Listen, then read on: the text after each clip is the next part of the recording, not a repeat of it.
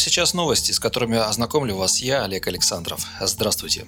Лидер партии «Справедливая Россия» Сергей Миронов рассказал, когда российский президент Владимир Путин встретится с главами думских фракций и в каком формате пройдет встреча. По его словам, соответствующая беседа состоится в режиме видеоконференции 17 февраля. «Мне это известно от администрации президента», — сказал он ТАСС. Накануне пресс-секретарь президента Дмитрий Песков сообщил журналистам, что Путин может встретиться с главами думских фракций накануне своего ежегодного послания Федеральному собранию, чтобы обсудить с парламентариями главные, по их мнению, проблемы страны. Речь идет о социально-экономическом, технологическом и ином развитии страны. Вот об этом он и будет говорить, добавил Песков, комментируя тематику нового обращения главы государства. Кабмин продлил упрощенный порядок назначения инвалидности. Премьер-министр России Михаил Мишустин подписал постановление о продлении временного порядка установления или подтверждения инвалидности до 1 октября 2021 года. Об этом во вторник сообщается на сайте правительства страны. Так, граждане, оформляющие инвалидность впервые, смогут избежать дополнительных обследований. Им не придется лично обращаться в Бюро медико-социальной экспертизы. Все необходимые документы теперь поступают в инстанции с помощью системы электронного межведомственного взаимодействия.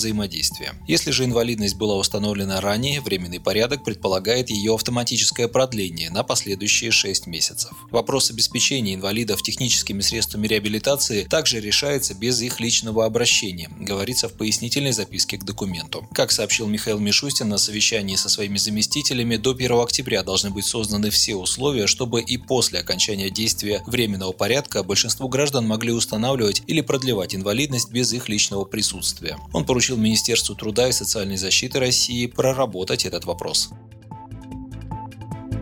Портал госуслуг почти на четверть увеличит количество оказываемых услуг. В 2021 году на портале запустят порядка 170 новых сервисов. Об этом 9 февраля заявил вице-премьер страны Дмитрий Чернышенко. Он напомнил, что в настоящее время граждане могут воспользоваться более чем четырьмя сотнями услуг. Ранее в феврале вице-премьер сообщил, что на госуслугах была запущена специализированная форма записи на вакцинацию от COVID-19. Она помогала регионам отлаживать взаимодействие систем здравоохранения на местах с федеральным центром.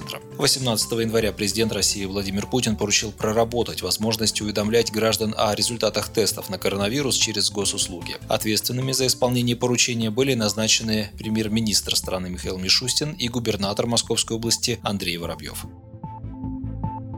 Лидер «Справедливой России» Сергей Миронов предсказал социальные потрясения в России на фоне бедности. Он призвал создать в стране средний класс после того, как проиграна война с бедностью. Оставить все как есть уже не получится, поскольку население и дальше будет стремительно беднеть, а это грозит социальным взрывом с непредсказуемыми политическими последствиями. Ясно, что нужно создавать новый широкий средний класс, в который войдут врачи, работники образования, рабочие, госслужащие и военные, представители всех регионов страны. От этого зависит наше будущее, цитирует правороса агентства «Регнум». Также, как рассказал глава «Справедливой России», не стоит рассчитывать на лояльность 10-15% населения. По его мнению, усугубить текущее положение могут не только экономические проблемы, но и санкции со стороны Запада и конфронтация с ним. Экономический рост российских регионов, на его взгляд, задерживается из-за мизерных зарплат и низких вложений в инфраструктуру.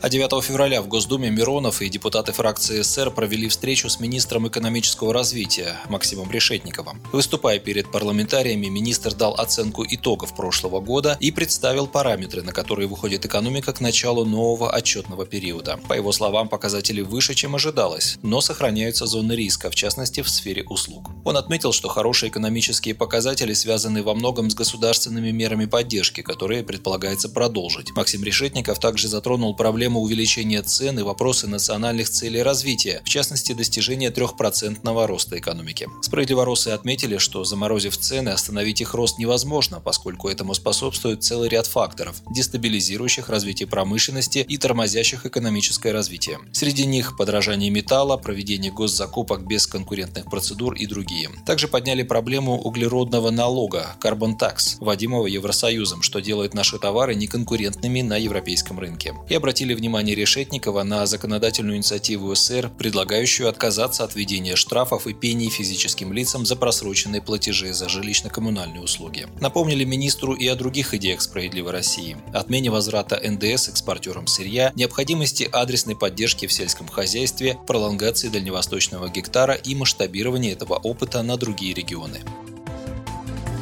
И последнее. В Москве остается все меньше ограничений, введенных ранее из-за распространения коронавируса. 9 февраля к обычному режиму работы вернулись столичные отделы ЗАГС и дворцы бракосочетания, сообщила заместитель мэра Москвы по вопросам социального развития Анастасия Ракова. Теперь для посещения ЗАГСа больше не требуется предварительная запись и снято ограничение по количеству гостей на торжественных церемониях регистрации брака. Вы слушали новости. Оставайтесь на Справедливом радио, будьте в курсе событий.